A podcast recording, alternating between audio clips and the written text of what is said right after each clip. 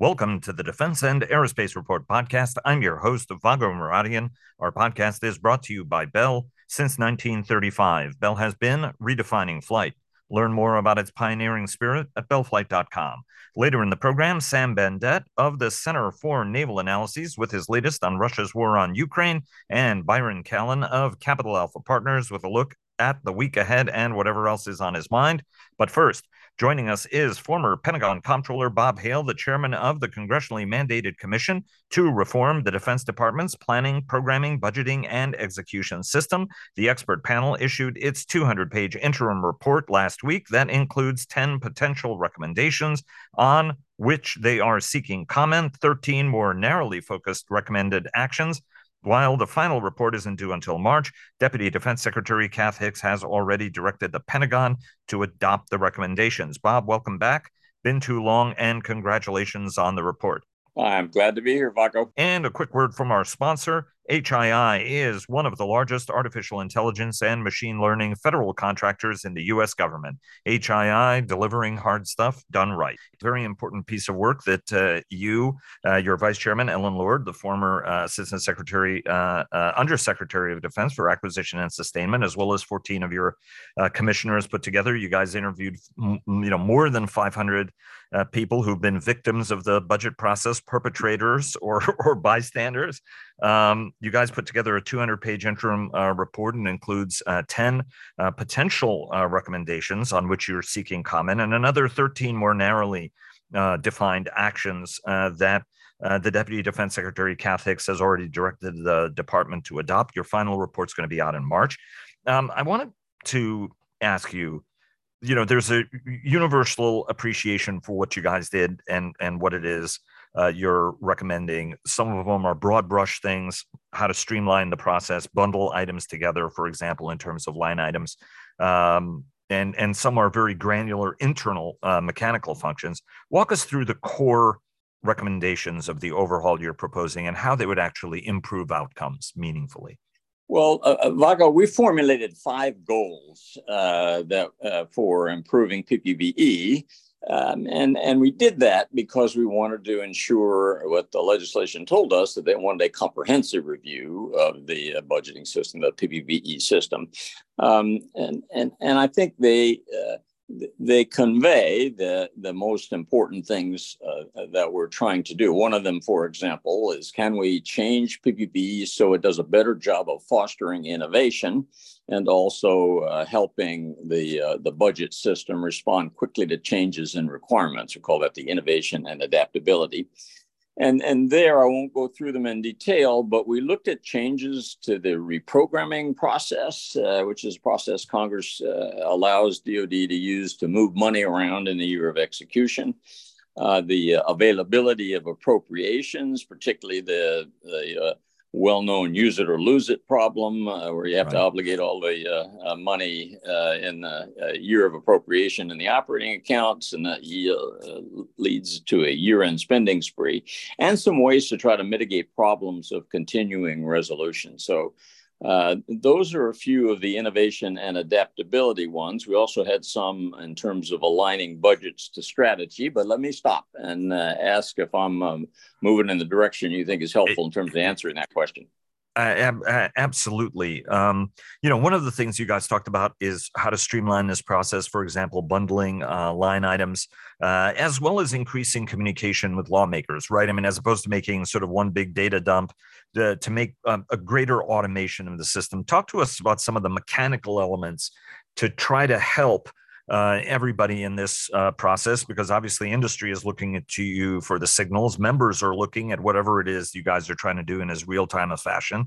And it's a you know i mean with with tens of thousands uh, of line items it it is a very very challenging document you know and then you have the internal coordination that goes into it. What are what are some of the mechanical elements of this that you think would be sort of the easiest lifts to to to give you the best uh, you know back end outcomes well, two of our two of our broad goals we think of as enablers, and one of them you're referring now. Can we do a better job of of, uh, commu- of systems uh, that uh, both help uh, handle PPV data internally to DoD, but also communicate better to the Congress. So, for example, uh, one of our recommendations is to establish enclaves or networks uh, that help communicating uh, help communicating budget data between DoD and uh, um, and and Congress. Right now, a lot of the data is is sent electronically, but it's often PDF files and right. um, briefings. They're not sortable, they're not searchable, they can't be easily updated.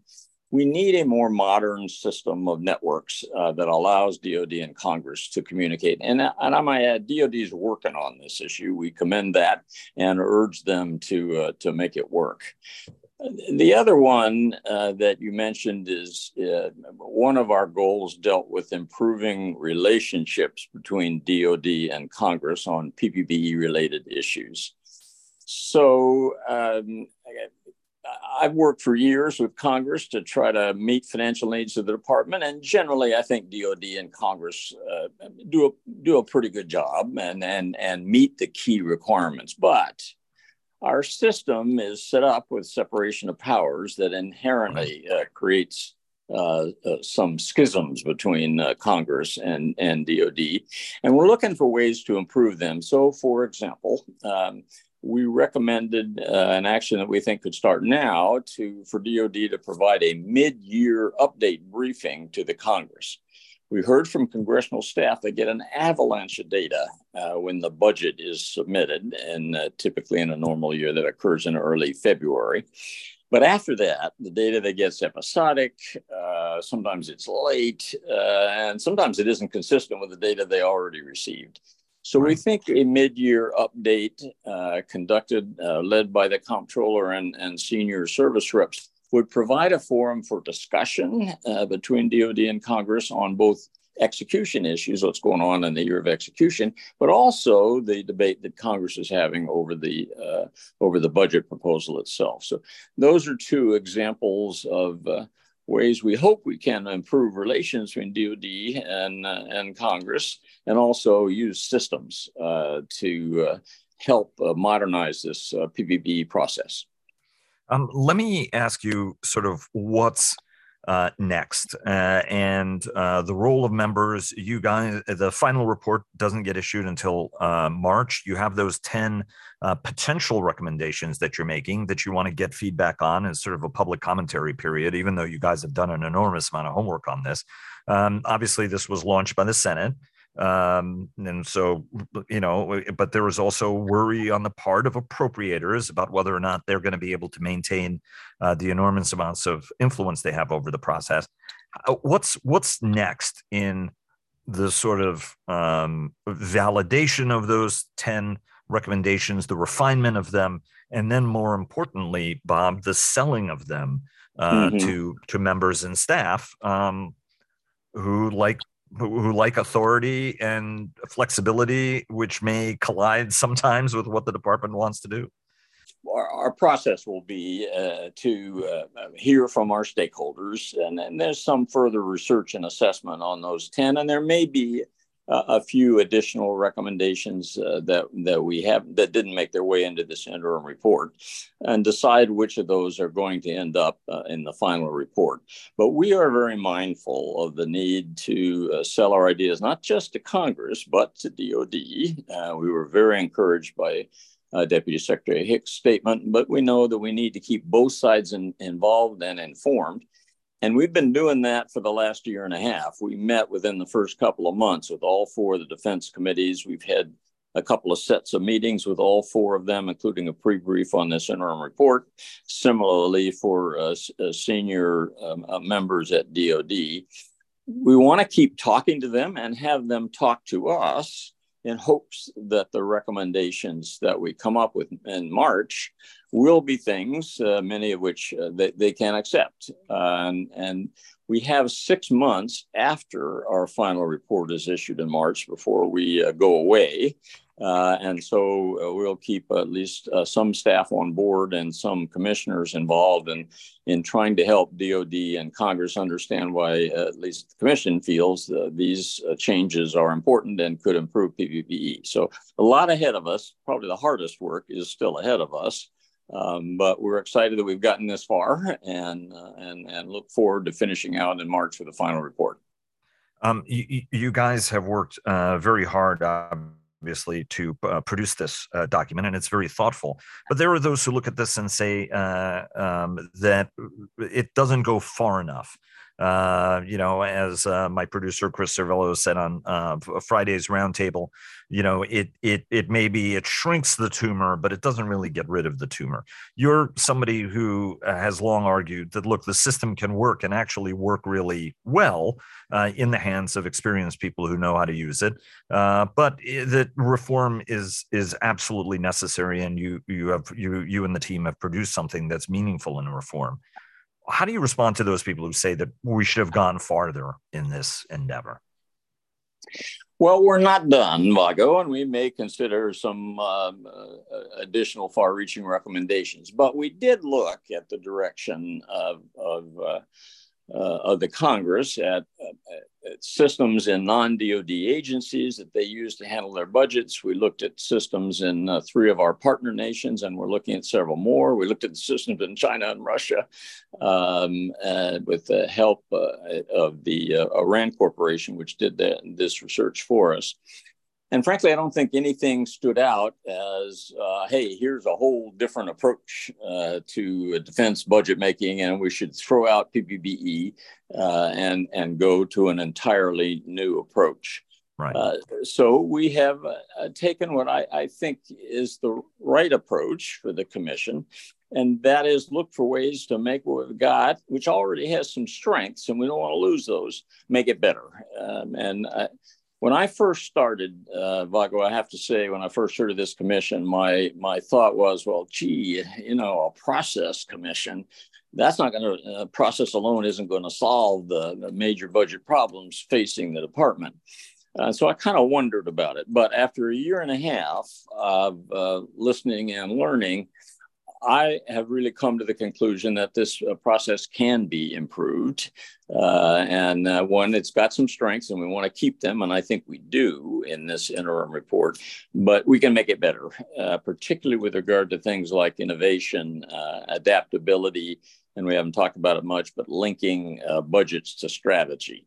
Uh, those are areas where uh, we focused and where we have some reasonably far-reaching uh, recommendations. So, yes, we uh, we we are not heading toward suggesting an entirely new system, but I think we're headed toward take the best of what we've got and make it better. Um, let me ask you about that linkage, uh, right? Uh, in between strategy and outcomes. I don't want to necessarily bring in uh, the cost assessment and program evaluation element of this. That's obviously become uh, a bit of a lightning rod and a target. Um, the organization has always fostered um, a little frustration because they're the ones that tell you that your you know precious idea may not be as perfectly formed uh, nor as logical nor as empirically necessary as you might argue budgetarily. What's the best way without necessarily getting into that argument i mean you b- both you and and uh, vice uh, chairman lord have said the same thing which is if you got rid of the office you still need that function uh, somewhere in in the department. Ultimately what's the way bob to make more concrete the linkage between strategy and outcome budgetarily well, let me separate those two, but but since you raised CAPE, can I? I'd like to respond briefly. Of course. To it. Uh, the commission decided uh, not to take a stand between the House and the Senate, which I think was probably appropriate uh, decision for us. But um, we we have said in this interim report that we believe both CAPE and the Undersecretary of Comptroller, particularly their program budget group, have provided strong support to PPBE. And with regard to CAPE, um, PPB absolutely needs the capabilities that uh, CAPE provides. They lead the programming process. They provide analysis uh, throughout the uh, PPBE process, which is important to its success. So uh, Congress may decide they want to do it a different way, but we absolutely need those functions. Uh, and, and without them, uh, I think uh, PPBE would just not, not work effectively. So um, uh, that that's uh, kind of the commission's uh, attitude on on the CAPE issue, and we're watching carefully to see uh, where Congress ends up. Um, turning to the strategy to budget, this has been a long standing concern um, and uh, on a part of many critics of PPBE. Uh, and, and there are concerns, there are reasons for concern. For example, the document, the, uh, the major document that guides the programming and budgeting process called the Defense Planning Guidance, has some problems. It's often been late. Uh, so it's gotten there after the service has completed most of their programming work, which clearly makes it less useful. Um, and it doesn't always um, uh, address some of the hard issues. Uh, for example, where the services could take risks by uh, funding less uh, in certain types of programs in order to fund uh, and, and pay for new ideas. So we're looking at, at strengthening the defense planning guidance, and so is the department. They're working hard on this, and incidentally, I want to give them credit. Uh, they issued the defense planning guidance in February uh, of this year, which is probably timely, is timely for the uh, service programming efforts. Um, and they're, uh, they've established an analysis working group to try to provide more analysis so that the uh, uh, DPG uh, can make some of these hard decisions. Uh, but the commission recognizes that this is a start, uh, and, and we commend it and hope that they will continue to try to make this a stronger document and a stronger planning process. There are a lot of people who express frustration that the process itself is uh, a, a problematic, right? That people spend uh, tens of thousands of hours uh, preparing for budget decisions. It goes in and out, uh, you know, to, to, sort of build a case, and at the last minute, uh, something, you know, there's a rescission, funding is cut, and it it derails uh, the the whole the the whole process. Is, is there something we can mechanically do to uh, give better warning, foresight, and avoid the churn that goes with it. Because at one point during the Obama administration, at the height of you know the Budget Control Act, you guys were building sort of four different budget sets simultaneously, and and there was a lot of manpower that that goes into doing that. Are, are there things we can do, Bob, that give you sort of better outcomes, more predictable outcomes, and less less churn in the system? Well, uh, Vago, we definitely need more stability uh, in this system. I think the problems that lead to the instability really go well beyond the purview of this commission and some of the overall political disagreements uh, that that we have in the country that are creating them. Um, we did look at some ways to try to mitigate uh, some of that instability, uh, particularly uh, the uh, mitigate some of the adverse effects of continuing resolutions. Uh, but it would greatly help if, if we had a, a more stable uh, process where an agreement was reached about funding levels um, a year or so in advance so we could do a good job of planning. Without that, I'd still say that the process uh, does think through a lot of alternatives. And when you find yourself, as I did when I was comptroller, having to make quick decisions, you can often go back to some of that debate and say, okay, here are some options we looked at. And at least we have that that uh, basis for making decisions and and uh, we may have to pick a different one because uh, the world has changed but at least we've done some of the analysis and thought through some of the problems um, and, and I think that's another strength of the PPBE process that it does help you think through those problems and be prepared uh, for some of the uncertainty. And uh, we've got about 15 seconds left. What is uh, the key to greater future speed uh, in, in your and the Commission's estimation? Well, there's not one thing, uh, Vago, um, but I think some of the innovation and uh, adaptability issues like uh, reprogramming um, um, uh, and, and uh, availability of appropriations that we've talked about, uh, as well as maybe some changes in the color of money issues um, and uh, you know some simplification combining of either uh, RDT&E budget activities or the budget line items that Congress uses to prevail. No one silver bullet uh, that I can think of, but I think there are a number of proposals in our interim report uh, that could help uh, toward providing more innovation and more adaptability.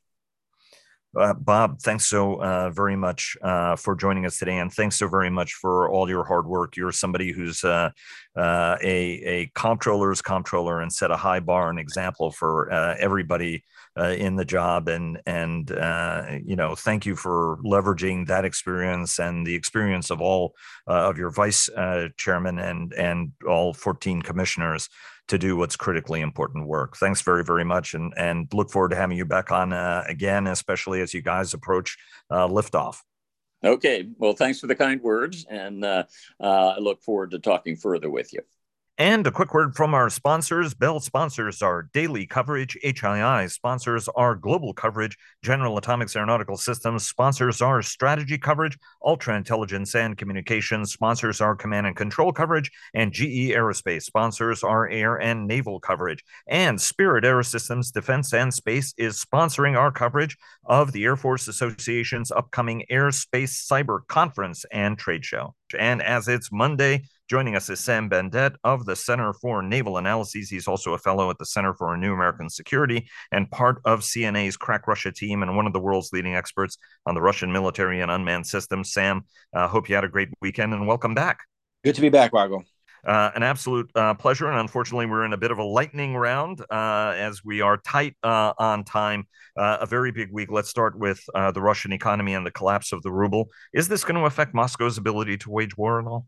It's unlikely to affect uh, Russia's ability to wage war. Um, the fact that the ruble is weak um, is not necessarily affecting the, the military industrial sector. It's not necessarily affecting the acquisition and the development of technologies. It may impact regular people downrange.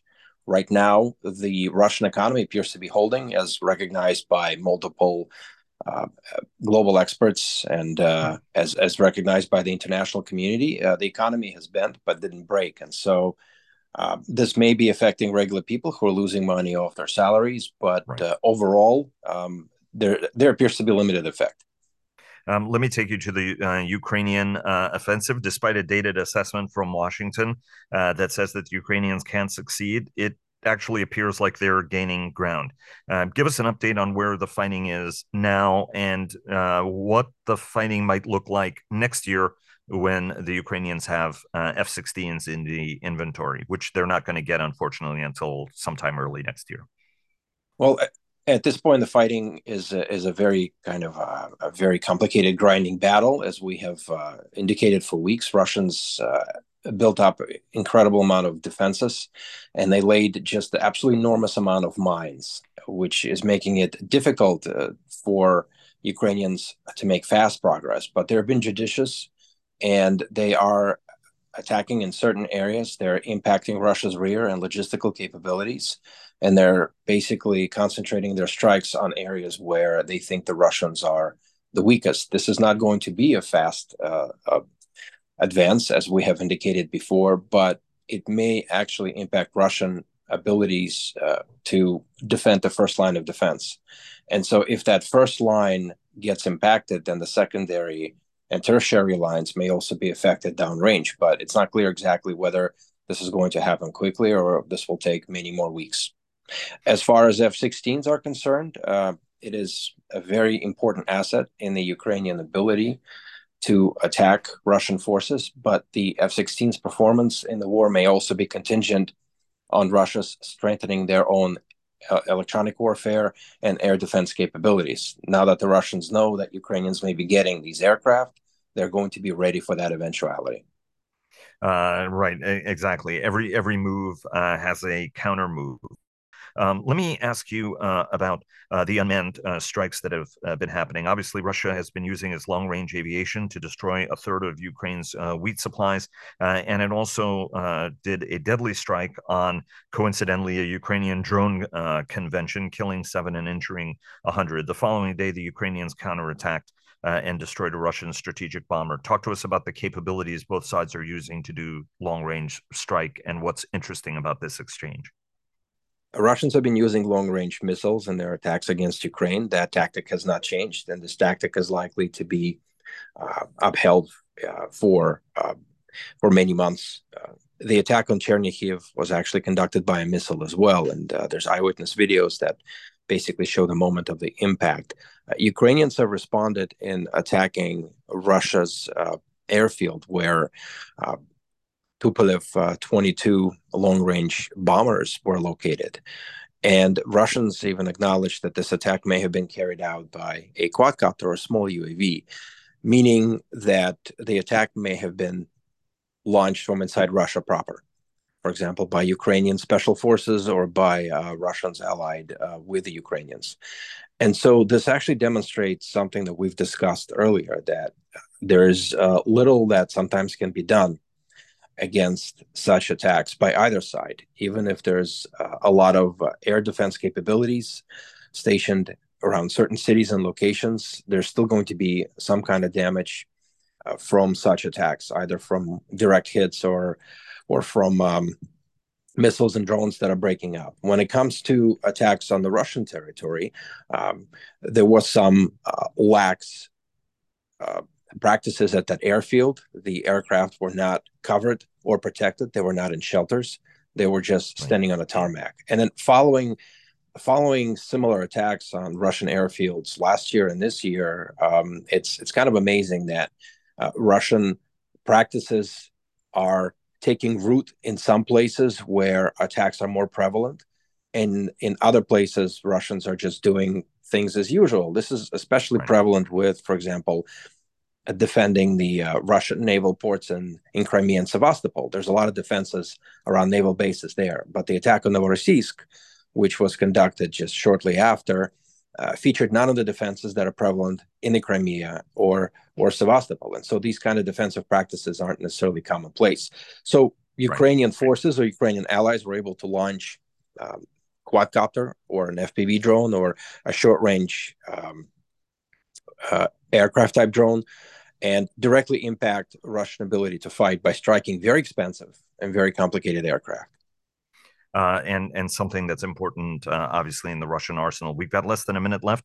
Uh, talk to us about the Army uh, Expo. You talked uh, last week that it was getting underway. Very important conference. What were the key takeaways from it, uh, from your perspective? Well, this is the biggest gathering of Russian military-industrial complex. a lot of products, goods, and services were presented. Russians are claiming that over a million people visited including many international delegations. This time, there were no um, military games uh, held at other countries, as in the years past. But at the same time, the focus of the forum was the military technical uh, discussion, set of discussions held between the Ministry of Defense, between its defense enterprises, academics, practitioners, and others. Uh, and this specific uh, military industrial forum uh, basically brought together, according to the Russian media, almost 15,000 people to discuss robotics, UAVs, use of uh, unmanned aerial vehicles, and other technologies in the war, to discuss the role of artificial intelligence in the war, and many other military technical aspects. And of course, war being um, sort of the biggest topic at this forum and at the um, expo writ large, there were dozens and dozens of different exhibitors showcasing their versions of FPV drones and small quadcopters that have become so popular in this war by both sides. So it showcases the ability to manufacture and design. It doesn't necessarily showcase the ability to cooperate, collaborate, streamline the approaches, and actually mass scale manufacture the drones for the war effort. And so, in many ways, it's been an expo, basically a showcase of single concepts or um, of uh, potential developments.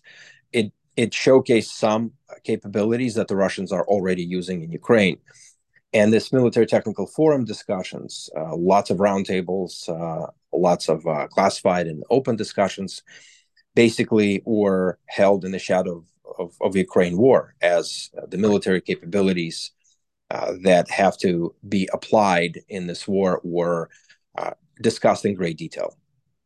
Sam, thanks very much for joining us. Really appreciate it. Look forward to having you back on again soon when we're back. Thank you. And as it's Monday, joining me now is my good friend Byron Callan of the independent Washington research firm Capital Alpha Partners with a look at the week ahead and whatever else is on his mind. Byron, uh, hope you guys had a great weekend and thanks very much for joining us. Always a pleasure, Vago. Uh, we've got a little bit of a briefer segment uh, than normal. Uh, a great note you talk about China and Russia's economic problems and what they could mean and how we should interpret them. Sam discussed that a little bit uh, in terms of Russia's problems. From your standpoint, what's the thesis? Well, the thesis, I guess it's you know, is this good or bad for defense? Is is the opening comment? Uh, there has been a school of thought I'll start with China because that's really the bigger factor right now um, for at least for U.S. defense spending. You know, this school of thought. Uh, there's actually been a book written about it that as China faces an economic uh, slowdown, more domestic stress, it could turn to conflict um, to basically galvanize the population, kind of you know avoid any domestic unpleasantries. I I don't know. I mean, I think, you know, what I did in my note would just you looked at all the wars that have been fought between states, and it's really hard to pick that out as as a primary motive. Um, you know, could it happen? Maybe, but I wouldn't I wouldn't hang my hat on the notion that China, just because it's facing you know high youth unemployment, all these questions about what's going on in its property market you know a sluggish economy. I mean they've got demographic problems too. Does that automatically mean that they're going to turn to military adventurism to solve these problems? Um, you know that that thesis i think it, it's very rare to find that um, when i looked at all the wars that have been fought between states i guess going back to the late 1800s um, and I suppose the other question then is, oh, if their economy is going to be weak, are they going to start seeing um, resource constraints on their defense budget, defense spending? Um, you know, no country has bottomless resources. China, like every country, every state is going to have to make trade offs. And I guess I, you know, I wouldn't see that happening because, right, you know, it, it's kind of like us. It's it's a counter cyclical business. You don't want to cut your defense spending or throw people out of the military when um, there is uh, you know no place for them to go. So uh, I I don't think it changes things that much. I I wouldn't be surprised if the economic news out of China gets worse in the coming weeks. They really do have a very different global uh, a business model, uh, if that's a way to put it. The way their economy is set up um, than than other countries in the G7. Um, but I, I wouldn't necessarily see it as something that, boy, you know, let let's uh, get ready for war in 2024, 2025. Taking over Taiwan is still a pretty tall task. I don't think there's high a high probability that this economic weakness is going to automatically mean that the prospects for war over Taiwan have increased significantly in 2024, 2025. Uh, look, it's still there. It's it's something we have to be aware of. I don't think that, you know, unlike some of these other wars where one side has shown weakness, um, the uh, president's trilateral meeting uh, with Korea and Japan, um, you know, should be something that that that China takes note of. Um, we certainly haven't wavered in our support of Taiwan. So, uh, you know, the idea that this is somehow an easier thing for China to accomplish, um, no, I, don't I don't see that correlation of forces changing. Uh, and uh, just very briefly, right? Uh, you also said you don't see economic challenges necessarily changing the way Russia fights this its war either. Yeah, I mean, look, there is some actually a note that I came across uh, military Keynesianism. You know, one of the interesting things is, you know, their GDP is growing, but you know, like a lot of countries at war, it's it's because they're spending more in their military. It's it's really kind of a transfer of resources within the economy. The ruble um, breaking to you know 100 uh, to one dollar was significant. Now they raised interest rates. You know they they have a domestic inflation problem. You know, but I, I wouldn't look at this as somehow oh the economy the the wheels are about to fall off the economy and all hell is going to break loose in Russia. Right again might, might get there someday you know but but it just doesn't seem that there's a, a sign of wavering or something so severe that uh that you know we have to think about a a truncation in the current conflict in Ukraine because of economic difficulties in Russia. um, let me uh, just ask you quickly uh, before we go uh, to the week ahead. Uh, the U.S. Air Force's JetZero uh, uh, contract on a blended wing body aircraft. We talked about it on yesterday's program. Uh, JetZero, a small innovative company of ex Douglas folks who've been working on this for a long time, paired uh, with or teamed, I should say, uh, with the U.S. Air Force, but also Northrop Grumman and uh, RTX and a number of other companies. Uh, a real watershed, isn't it? Well, it absolutely is, Vago. You know, and I, I think what's fascinating about it is, you know, if you look at the role in the U.S. military in commercial airliner development, um, you know, the 707 and the KC 135, for example. The Boeing 747 was basically designed to meet a, an outsized cargo aircraft requirement for the Air Force. So when you see this kind of commitment being made, um, I think it's it's both significant for what it could mean for the long term competitiveness of the U.S. aerospace industry. I think it's a it's a I wouldn't even call it a shot across the bow. I call it a broadside across the bow of companies that that are spending most of their excess cash flow buying back stock and just talking about higher operating margins. You know, it it really does say if you don't take risk here and you're you're unbalanced in your approach to your shareholders, uh, uh you're unbalanced in the way you're allocating capital. It's all going to your shareholders. you really do risk destroying long term value in your company. And um, if the Air Force, you know, I, I think properly sees a need um, to to remain um, see an innovative commercial aerospace industry in the United States. You know, if this is something that eventually leads to that, that's that's fantastic in my view. But it's disruptive, and um, uh, but I, I really applaud the Air Force decision on on pushing this one through. Uh, we've got about 30 seconds. Uh, what should the audience be paying attention to this week? It's really a week on macro factors. Um, you have the BRIC um, meeting in South Africa. You have the um, the meeting in in Jackson Hole, the Federal Reserve meeting. You know, so I, would look for like what are the big bigger signals coming out of those meetings. You know, can China really kind of corral um, an offset to the G7? Uh, what comes out of Jackson Hole? You know, the, there are usually a number of academic papers that are proposed um, you know, what might that say about global capacity to sustain higher defense spending? It's, it's that sort of thing. But otherwise, it's a pretty quiet week as far as any scheduled events um, and defense are concerned. And folks should check out the the U.S. China Commission uh, hearing uh, that uh, that will be over with by the time many people hear this.